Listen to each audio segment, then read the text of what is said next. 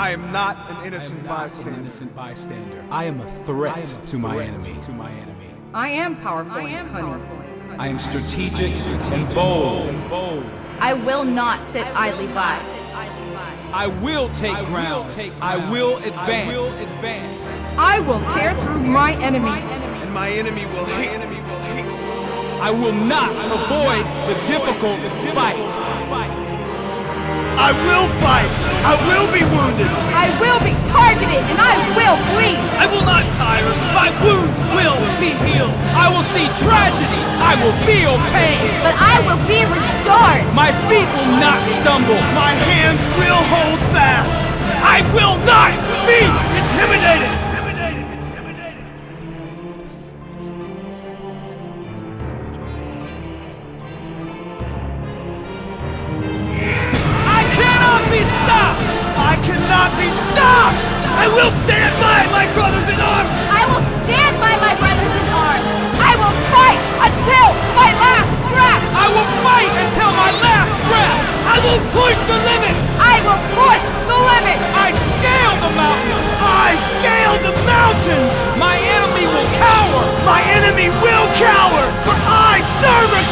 King.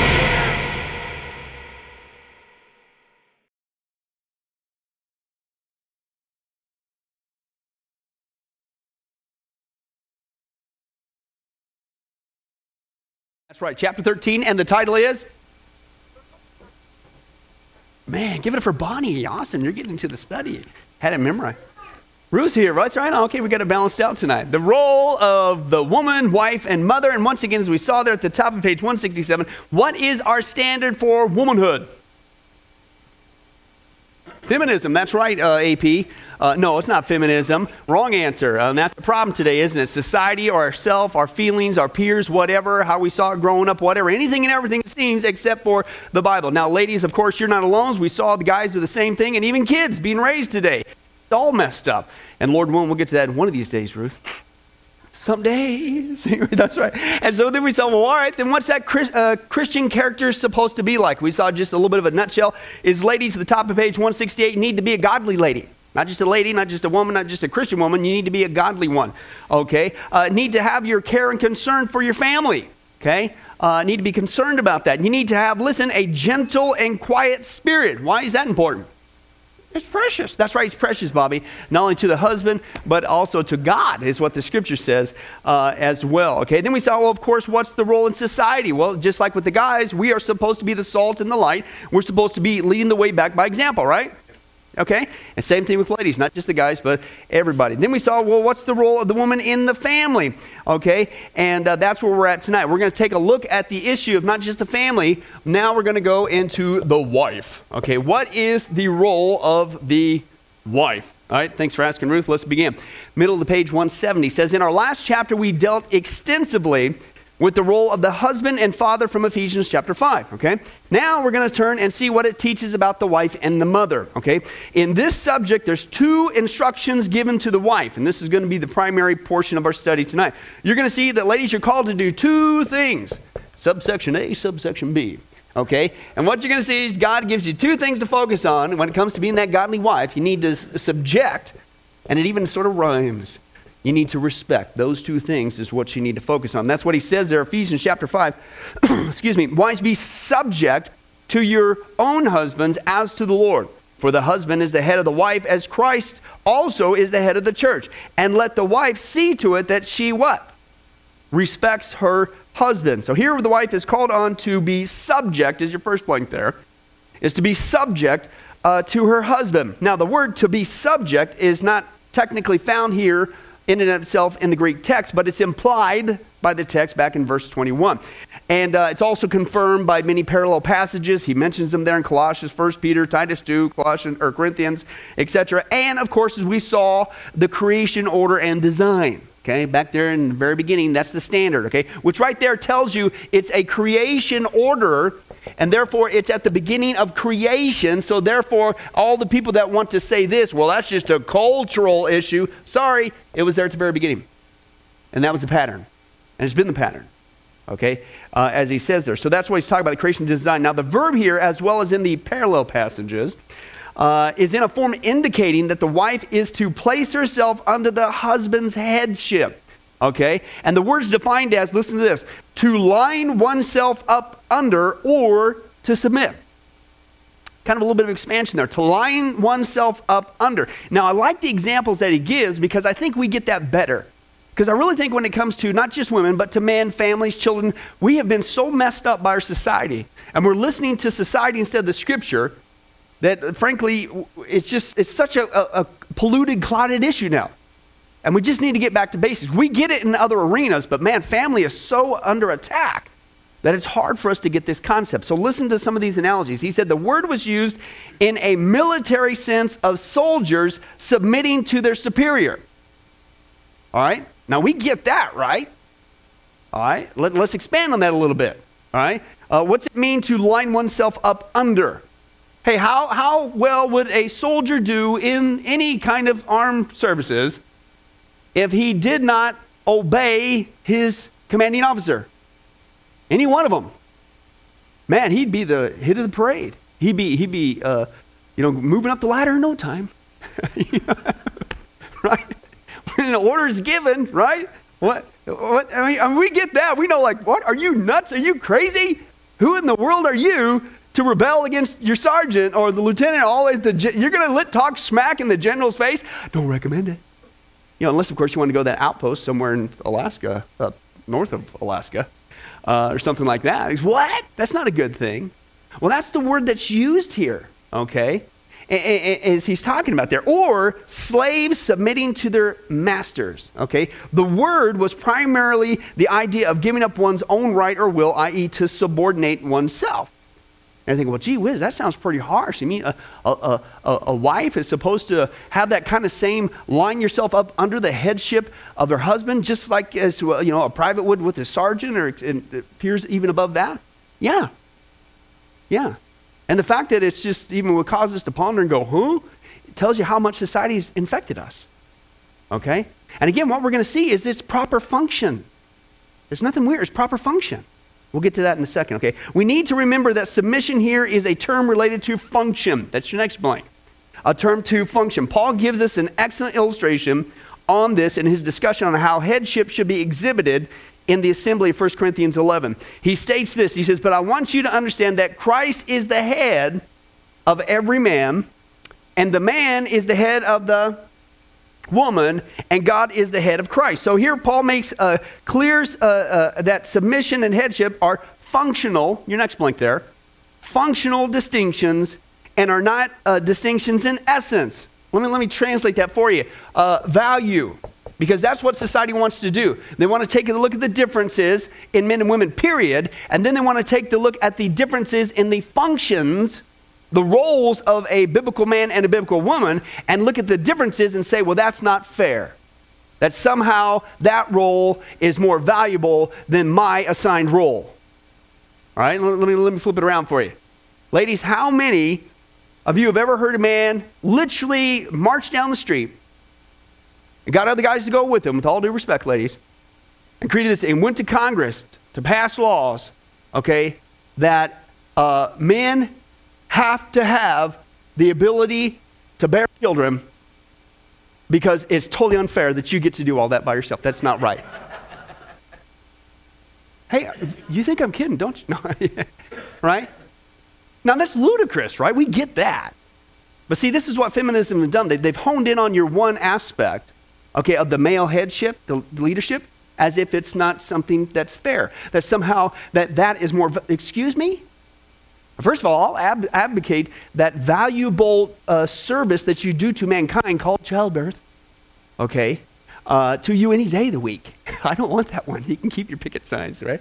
Okay, but listen, it's just the way that God's wired us. Why do people have to drive a wedge between it and say that somehow that that's not valuable? But that's what they even do to even with uh, childbirth, isn't it, ladies? If you pay attention, that, that, that somehow that being a, a, a mother is somehow uh, uh, uh, a shameful thing or something that's beneath your dignities. What?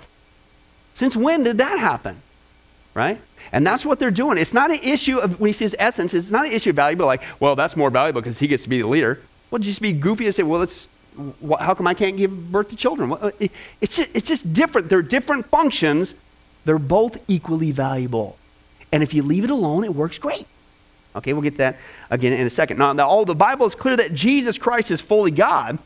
Uh, it is also j- uh, just as clear that there are functional distinctions within the Godhead. As the Son of God, Jesus Christ free willingly submitted his will to the Father to come to earth and die on the cross for mankind. Anybody glad about that?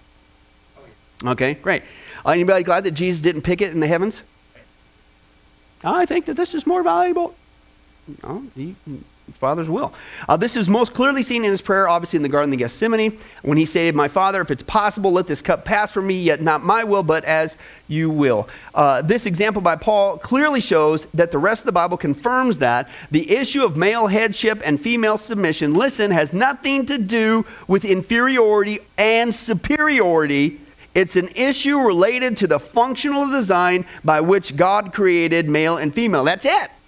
Right? And again, if you leave it alone, it works great. Last week, if you were here, we used the example, the hot example, especially this time of year, uh, is what, how, how well, how far would you advance down the football field if you had two guys out there simultaneously trying to be the quarterback?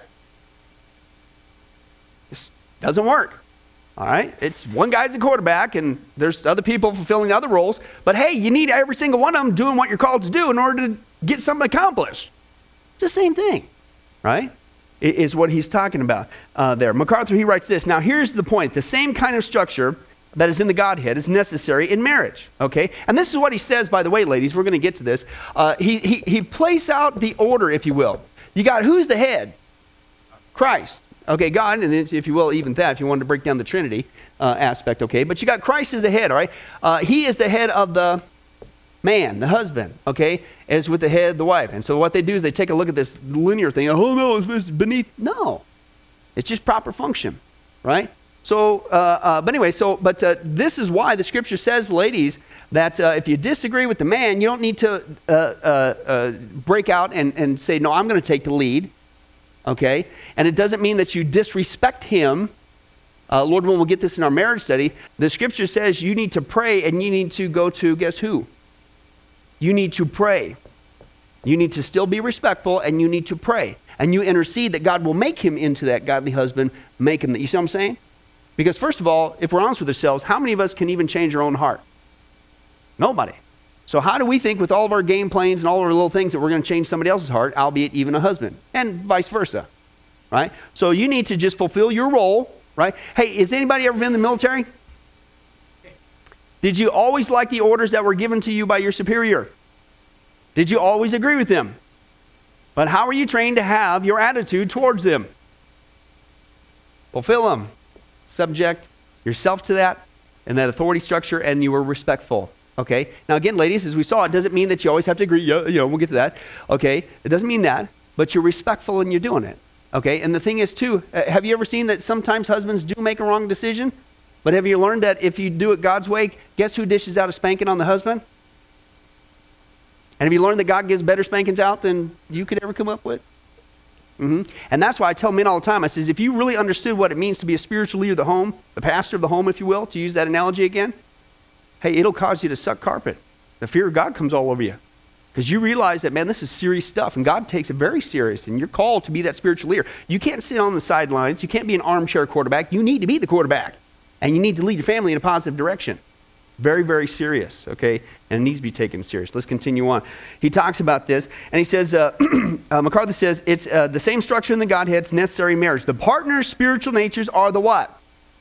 The same, okay? Their positions before God are equal. But in order for the family to function in harmony, the woman, listen, with no loss of dignity, takes the place of submission to the headship of her husband. Her, listen, tenderness and gentleness given by God are uh, to come alongside and support the strength of the man. Okay? As I say, you'll get a lot more out of the guys, ladies, if you uh, encourage him in being that godly leader. Okay? Not to uh, nag him to death and bring him down and belittle him. And again, we'll get to that in just a second. Mutual submission in marriage. Oh, wait a second. I got to clarify that. Because some people who are a little bit more of the feminist idea, they'll say, well, well a, a woman doesn't have to submit to the husband, it's equal 50 50. No, read the context. You're taking that out of context. The mutual submission that he's talking about there is the mutual submission to your God given role. Men, you are to submit to lead. Ladies, you are submit to be that helpmate. That's what he's talking about. That's the mutual submission. Okay? He says in marriage, it blends without confusion or contradiction with the concepts of the headship and authority. As listen, she submits to follow. So what's the guy supposed to do? You're supposed to lead, right? And it works both ways. Ladies, it's not just that you need to submit to follow. It's guys, we need to buck up and you need to lead. Okay? And that means you need to take it serious. You need to be the man of the house. Okay? And again, you do it God's way, it works great. Both authority and submission are preserved, which is an essential for proper function in marriage. Okay, is what he says there. Uh, as in with other, other institutions, in the institution of marriage, there must be a leadership structure. Leadership is your next blink there, uh, for things to function properly. Okay, we see the same thing in the government. And that's functioning properly. And the silence was deadly. the government. Now, why do you think that the government, other than obvious spiritual reasons, uh, probably doesn't function too well? Because everybody's respectful and they fulfill their roles and it works like a well oiled machine. And no, in fact, you know what? You, to give you an analogy, uh, you know, we talked about the analogy of it. Can you imagine a football team having two quarterbacks and how much you're going to get accomplished? Okay, let's go back to this, this, this uh, government issue. How about, uh, let's say, if we had simultaneously two presidents the, of the United States? How well do you think it would function as a country? Well, it could be better than now. and that's on tape. Thank you, Mickey. but, but believe it or not, I believe it could get worse. Okay, and, uh, but, uh, Anyway, let's just turn the page. No, let's finish the thought. Government, okay, uh, it could get worse, okay, uh, and that's because listen, it's just going to be a cacophony. One person this way, that way, whatever, and it's bad enough as it is. You just put that in there. Now, believe it or not, as I was doing my notes, we get a taste of that. We get a taste of two people trying to be two presidents at the same time. You know what we call that? Our favorite time, election time. And we all know elections are awesome. Those guys are getting along, they're very kind to each other, and they're unison in all their decisions and all that stuff, and blah, blah, blah. So, so we get a taste, actually, periodically, of what happens when two people are vying to be the president. And it's ugly, isn't it? And it seems to get uglier every election. Same analogy here. Two people in the house. And he uses this example leadership structure. Two people are trying to be the president of the home. It's ugly, it doesn't work. Okay? Now, it, it doesn't mean one's better than the other, it's just different. Okay? But one's got to fulfill that role, and another one's got to fulfill, but both roles are very important. Okay? And that's what he's saying here. Okay? Uh, he says this we, we see the same thing in the government in business. Now, we've used this same analogy before, right? How well does a company function if two people uh, have to be the boss? You want to be the boss. Have you ever actually had two bosses? How does that work? same thing. And so he gives us another analogy. Okay, it's just like at home. Somebody's got to be, if you will, the buck stops here. That's the man in the house. But you got two people trying to be the boss. It doesn't work very well. Okay, and that's another analogy uh, that he gives us. Okay, and even sports teams, and we just talked about that. Okay, someone has to ultimately be in charge, and someone has to follow that leadership. Why? Because if you leave it alone, it functions great. Not just well, not just subsists somehow, we can make it somehow. It functions absolutely uh, well. In fact, if you do that on the sports, you end up being a great what? Team. Okay, you want to have a great marriage? You want to have a great family? Then just do this. Yeah, and you celebrate just like that every time. Okay, it's awesome. Whoa, just like that. Okay, you have a great team, right? Uh, what makes for a good team? We've heard it back to the football analogy, okay? Uh, they have, hey, they got all these star players. They're all extremely valuable. But if they don't follow the lead and work together, what happens?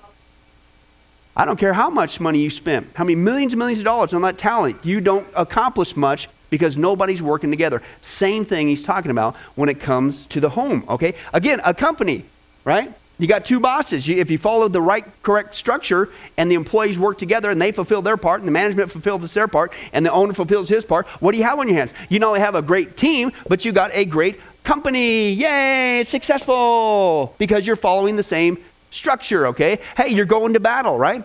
And uh, how do you win that thing? Well, everybody fulfills what they're supposed to do. You follow the direction, the order. And once that's fulfilled, then hey, you got a great army and you, get, you win the battle and stuff. You see what I'm saying?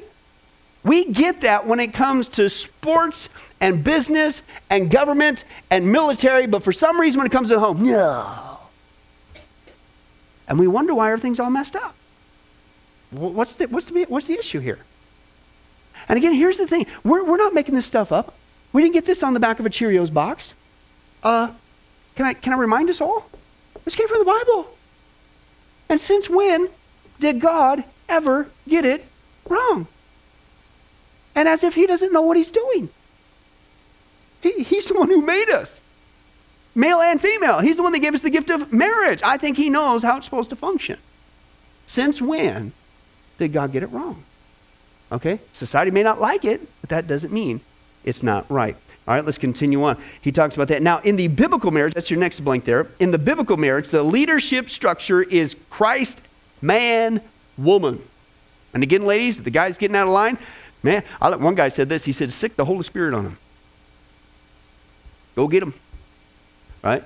And uh, if a man knows that you're praying, you know, along those lines, man, sometimes it wakes him up, you know, but uh, that God will take care of you. Okay? And again, he says this. A final note, Ephesians 5.24 states that the wives are to submit to the husband in everything. Now, let's clarify that, though. Like every passage in the Bible, this one needs to be interpreted in the light of overall teaching in the Scripture.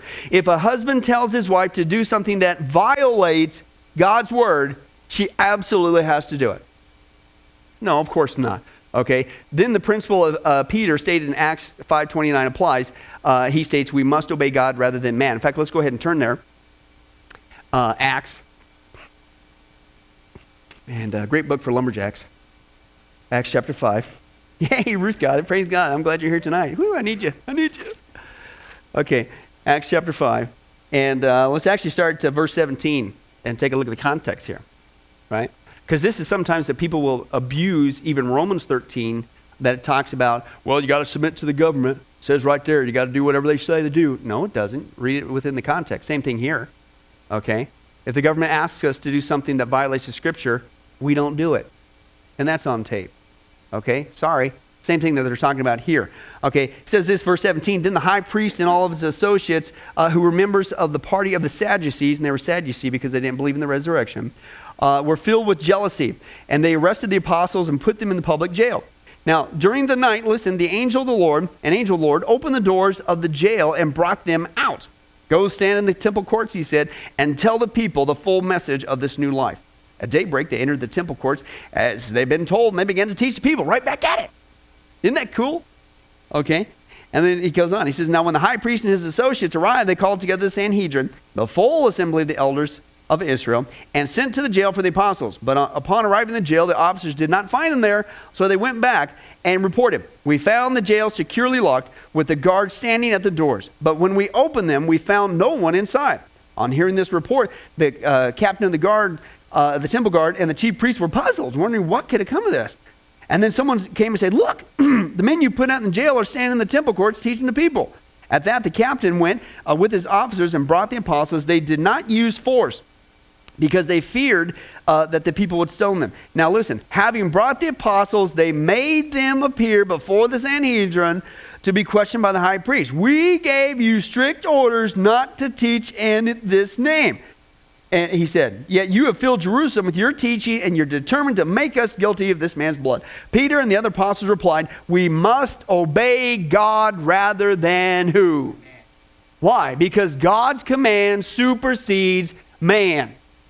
Okay, period. And certainly with this context, certainly even with the government, okay, and ladies, so again, it's pretty common sense that if your husband asks you to do something, but if it violates Scripture, I'm sorry, you don't do it. And you're not sinning against God. Let me give you one more example Hebrews chapter 10. Flip over there. Hebrews chapter 10. And he talks about coming together as Christians.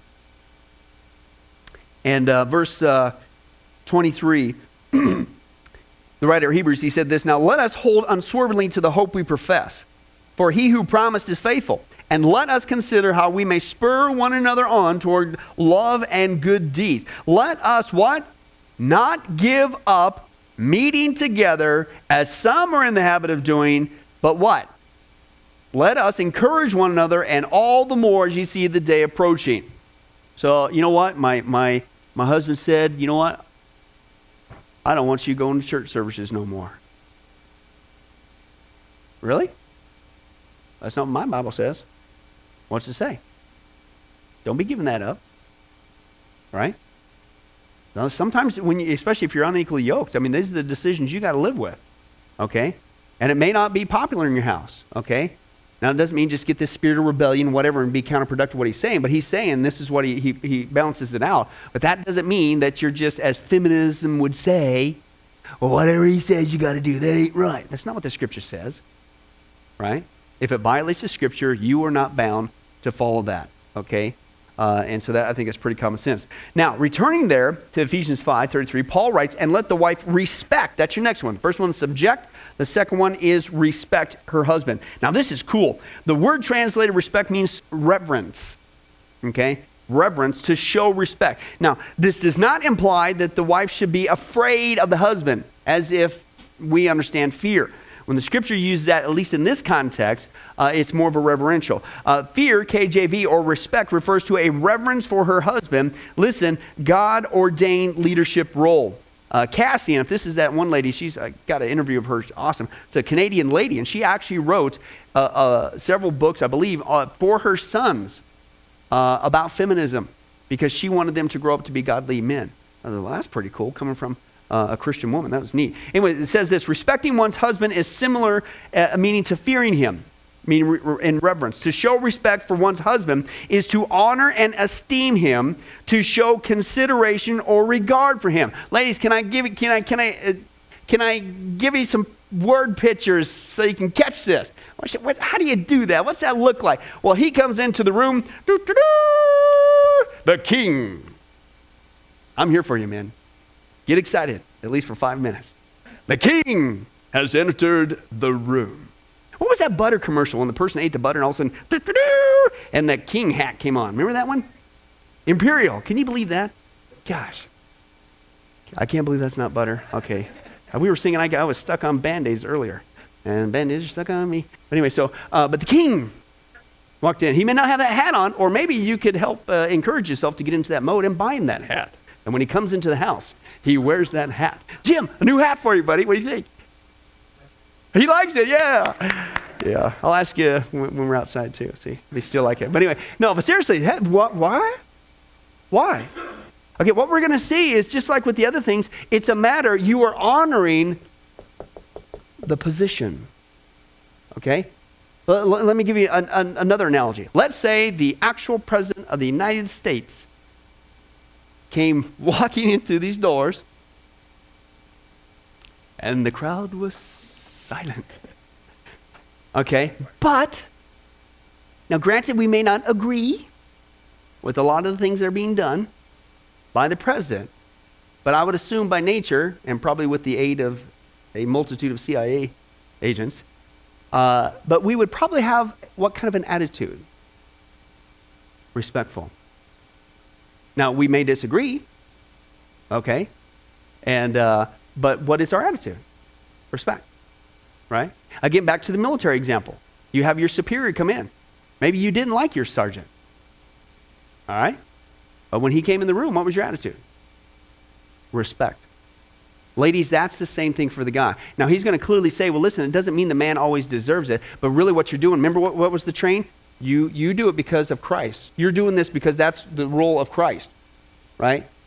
And you need to, that's your role, to suspect. Just as He is called to love you, He is called to provide for you, He is called to protect you, even expend His life if necessary for you. As men, we're called to do that. You need to respect that position of authority in the home. Okay? And that's what, what she's talking about here. This position that God has uh, placed him in. Respect is due even though husbands do not always deserve it. The Christian's wife gives respect out of obedience to God. Okay? Oh, God, how can I please you today? How can I show you that I'm a dedicated Christian and that I'm growing in my walk with Christ and, and I'm getting more and more mature? Do you respect your husband? Do you respect that position that I put him in? He is the president He is the king. He is the chief commander of the home. Are you respectful? I didn't say you can't communicate. I didn't say that you can't disagree. I said, but in the process of all that, do you respect him? Because that's maturity for the Christian woman. As we saw the same thing with the Christian man. Now, failure to fear and respect one's husband undermines, is your next blank there, undermines his ability and or desire to lead. Why? Because we talked about this before. Here's the game that guys play, ladies, which I'm not condoning because two wrongs don't make a right. But when you try to push us out of the way and take the lead, and when you're very disrespectful as we try to lead, most men basically clam up and stop. Okay? And we're very, very efficient at putting a wall between you because we're tired of it. Because every time we try to lead, you just rip us and shred us apart and you don't even let us lead.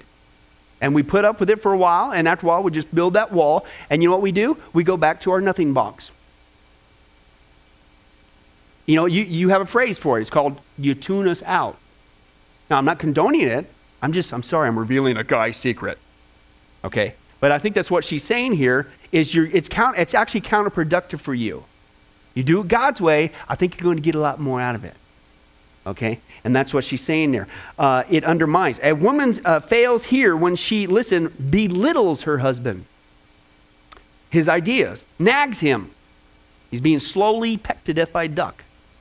Okay? Uh, mocks him, reminds him of his inadequacies, his past failures, criticizes him. Okay? And again, that doesn't mean that you can't disagree. That doesn't mean that you can't communicate. That doesn't mean that you can't share your side. But when you share, when you do communicate, even when you do disagree, is it respectful? When you belittle, when you nag, when you mock, when you remind him of, oh, this is never going to work because it never works, you never lead us in the right direction. That is sin. You're not fulfilling your role. You can disagree. You, uh, you, you don't, and, and if he asks you to do something biblical, you're not bound to do it. But are you respectful in the way that you communicate? That's what he's talking about here. A wife who sarcastically tears down her husband in front of others. Now, I've said this before. You want to score double negative points? Do all that you're just talking about? Belittling, nagging, tearing him down, sure, do it in public. He'll be in his nothing box for a long time. Okay? Don't do that. Okay, and who constantly resents her husband and draws attention to his faults does not know how to obey this biblical directive. An attitude of fear and respect leads to words and practical actions of courtesy and thoughtfulness. Okay, is what's going on there. A woman who fears and respects her husband will always treat him as someone special. Okay, I didn't say always deserves to be treated as something special. It's just like men, as we're called to bust our back for the family and protect our family and provide for our families. Does that mean that uh, men, that our families always appreciate everything that we do for them? No, but what are we called to do? Well, that's it. I quit. Tough. God's called us to do that. Keep doing it. That's the way it is. Out of obedience to Him. Ladies, the same thing.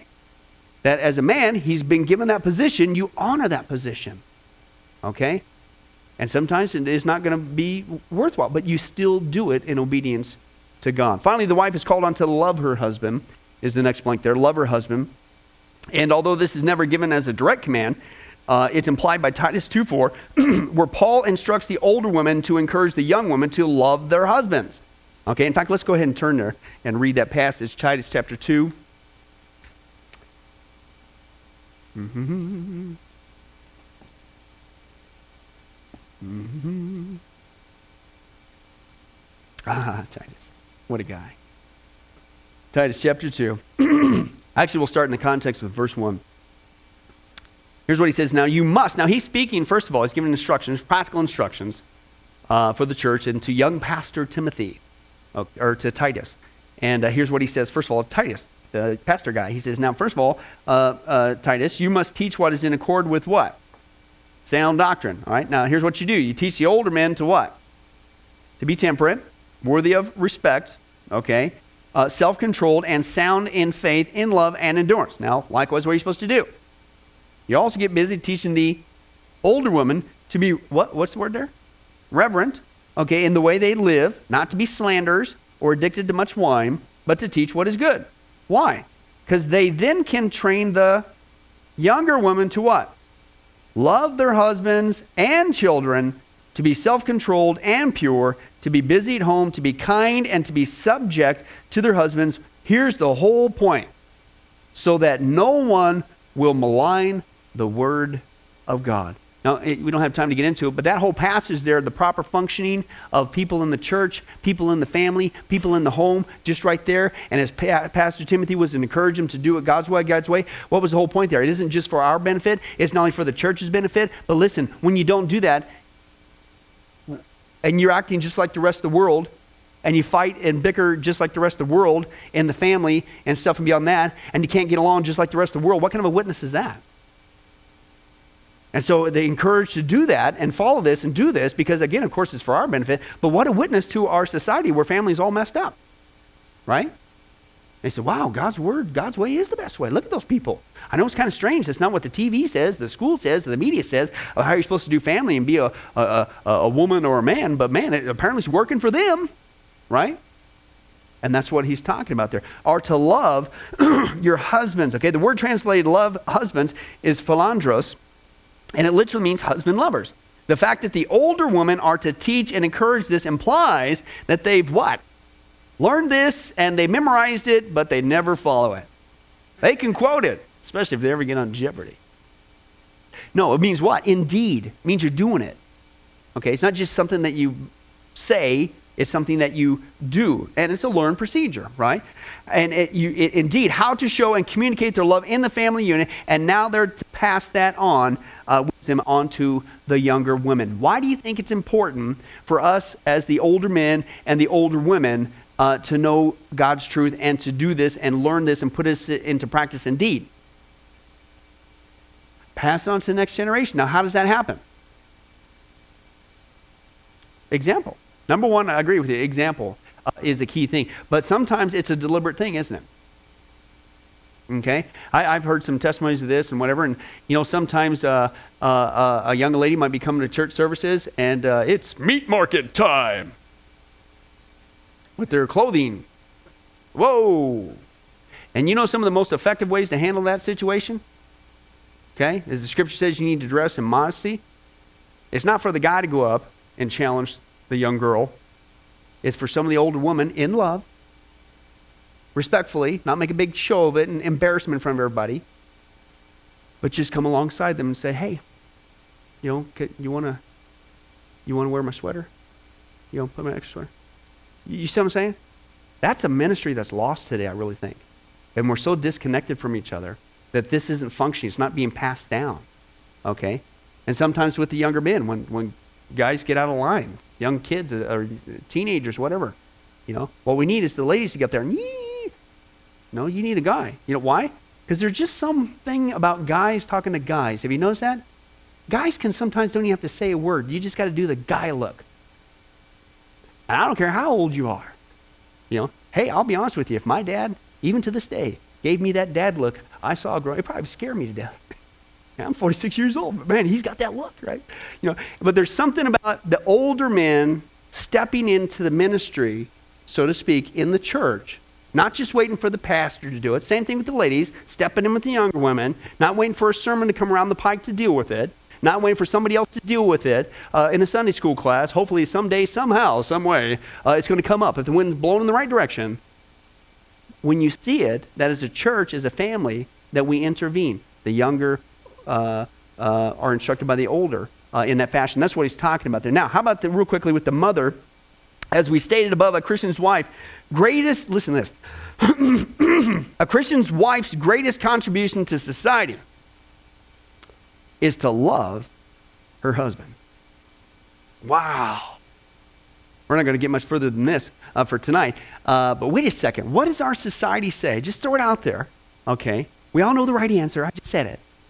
But what does our society say? That, listen, ladies, this is what you need to bust your back for. This is why you exist. This is why you're going to school. This is why you're doing this. This is why you're exerting yourself here. This is why you're doing this and going and getting this and all this and that and see, all this energy and all this time. And, and because your greatest contribution to society is rule over man. Is a lot of it that's really pushed today, isn't it? career, okay? What else? What, what's the, what, growing up, what is become the mandate for the greatest contribution for ladies? Independence. The scripture says to love your husbands. The scripture says to be respectful. Okay. Uh, subject yourself. You're, you're to love your children. You're, you're to be tender and gentle. Okay? And, and, and a, a precious, precious spirit. Okay? And, and, and you're really taken serious with your children, realizing that God has given you a phenomenal responsibility to raise the next generation in a godly fashion. That you ladies are given the absolutely amazing opportunity from God to literally change the course of a country, of a nation, by being a part of fashioning a godly household to affect the next generation. That's amazing. And as every single one of those things that I just shared with you, and there's more in the scripture, not one of those are being promoted in our society. Not one. And every one of those at the same time are being denigrated. And we wonder why it's all messed up. That's how much uh, our world is messed up. That's why I said last week, if you were here, when I meant those uh, the conferences, and when it comes time to encourage the ladies to be godly Christian women, and frankly, with all due respect, the speakers wimp out. They'll give it hard to the men, but they won't for the ladies. Uh, and to me, as a man to another man, you're a wimp. I don't mean that like a derogatory. Says you wimped out, man. You had, and because if, if it's not just for the guys, it's for the ladies. And if you really love the ladies, if you really love them, then don't they need to hear the truth too? If guys are doing it wrong, they're doing it in a worldly fashion, and they need to be corrected for their own benefit and the benefit of their families, why wouldn't we do the same service to the ladies as well? Okay, we have to. Somebody has to say something, okay, as well. We have to get back. Lord willing, next week we'll pick up with the woman as the mother, and then uh, what is the role uh, in the church, and hopefully we'll get that finished up and move on to the little crumb snatchers. And you guys still smelling it? Introduction to apologetics is coming down the pike. Let's go ahead and pray. Well, hi, this is Pastor Billy Crone of Sunrise Baptist Church, and I hope you enjoyed today's study. But before you go, let me ask you one final question. Are you sure that if you were to die today, that you go to heaven and not hell? Before you answer that, let me share a couple things with you. Did you know that the Bible says that God is holy and that we are not? And the Bible also says that the wages of our sin or our unholiness is death. In other words, when we die, and it's coming for each one of us, we're all marching towards the grave at different speeds, but it's going to happen. The Bible says, therefore, since the wages of our sin is death, we deserve to die and go straight to hell and not to heaven. And that's bad enough, but to make matters worse, we don't want to admit this. God already knows. He knows uh, all of our behavior, everything, our thoughts, what we've done what even we're going to do. He knows it all. He's gone. Even though he already knows this, we don't want to admit this. And so, out of love and mercy, God gave us something called His law or the Ten Commandments. It's kind of like His x ray into our heart to show us what He already knows that He is holy and that we are not. And it's this unholiness or sin that separates us from Him. Let's take a look at God's x ray, if you will, His divine law to show us what he already knows. The Ten Commandments, uh, the ninth one, says this You shall not bear false witness. Okay? That's called lying. Okay? And if you've ever told a lie once, which we all have, myself included, the Bible says that makes you a liar. Okay? The, the, another commandment says, You shall not steal. Okay? Uh, and you might think, well, that's something that everybody does. Well, it doesn't make it right. And it demonstrates what God is trying to show us that uh, we all have sin, and it's separating us from Him. Even if you took a pencil in the third grade from somebody, if you did it without permission, that's stealing. And so now you've become a thief. The Bible says that you shall not use the Lord's name in vain. And how interesting it is and unfortunate that the only name under heaven by which men might be saved, the name Jesus Christ, has now become a common cuss word. The Bible says that God is so holy that even his name is holy. If you've taken the Lord's name in vain and used it as a cuss word or even flippantly, the Bible calls that the sin of blasphemy. And so now you become a blasphemer. The Bible says you shall not commit adultery. And Jesus says if you even look at another person with lust in your eye, you've committed adultery in your heart. And finally, the Bible says uh, you shall not murder. And you might think, well, hey, I haven't done that one. Really? Well, again, the Bible says that the sin of hatred is the same as the sin of murder. The only difference is you pulled the trigger, if you will, in your heart. You wish they were dead. And in God's eyes, it's the same thing in principle. Folks, that's only just a couple of the Ten Commandments. We didn't even go through all of them. But I think you're starting to get the picture. The Bible is correct. We have all fallen short of the glory of God, myself included, and that we are separated from God as a result. And so when our time comes, we're not automatically going to heaven.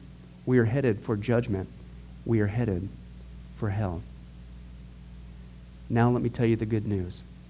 The good news is that God so loved the world that he gave his one and only begotten Son, Jesus Christ, to save us. Jesus Christ died on the cross. It was the death penalty of its day. He paid in full uh, the price for our sins to be forgiven. Let me give you an analogy. E- for instance, even today, we could see that a person could commit a crime. Uh, they, they cannot reverse it. The, the sentence has been passed. The judge has uh, slammed his gavel, and they are ushered off into their jail cell. And in this particular crime, they are going to receive the death penalty. And so they're behind bars just waiting for the time, waiting for the call for them to go and uh, receive the death penalty. But believe it or not, as we know, there is a way that a person can get off a death row. And that is if the one in authority, the governor, would grant them a pardon.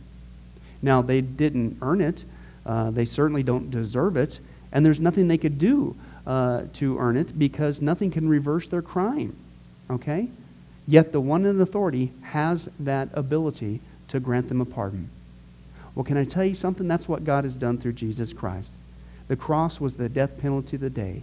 God sent his one and only Son to die on the cross, to take the death penalty in our place, and that if we would just receive his pardon for all of our sins, God is willing to allow us to get off a death row. He's willing to forgive us completely of all of our sins.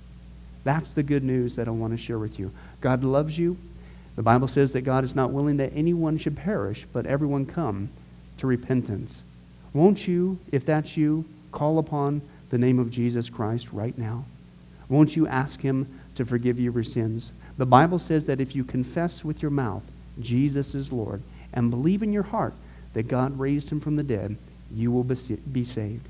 Won't you do that now, wherever you are? Please take God up on his amazing loving offer. I'll let you down. Man will let you down. People will let you down. But God never will. He wants to adopt you into his forever family. He loves you. He's willing to forgive you of anything and everything you've ever done, past, present, and future. It's amazing. Please call upon Jesus now. Well, this has been Pastor Billy Crone of Sunrise Baptist Church. If there's anything that we can do for you, please don't hesitate to ask. Our number and information will come up here on the screen here shortly. And remember, I hope to see you in heaven. God bless. Thank you for watching this presentation from Sunrise Baptist Church. If you would like to send us a letter or any other kind of postage, you can reach us at 1780 Betty Lane, Las Vegas, Nevada 89156. For more information, you can give us a call at 702 452 8599 or email us at bcrone at getalifemedia.com, or you can visit our website at www.getalifemedia.com. Billy Crone and this ministry can also be found on Facebook and Twitter. Join us for services at www.sunriselv.com.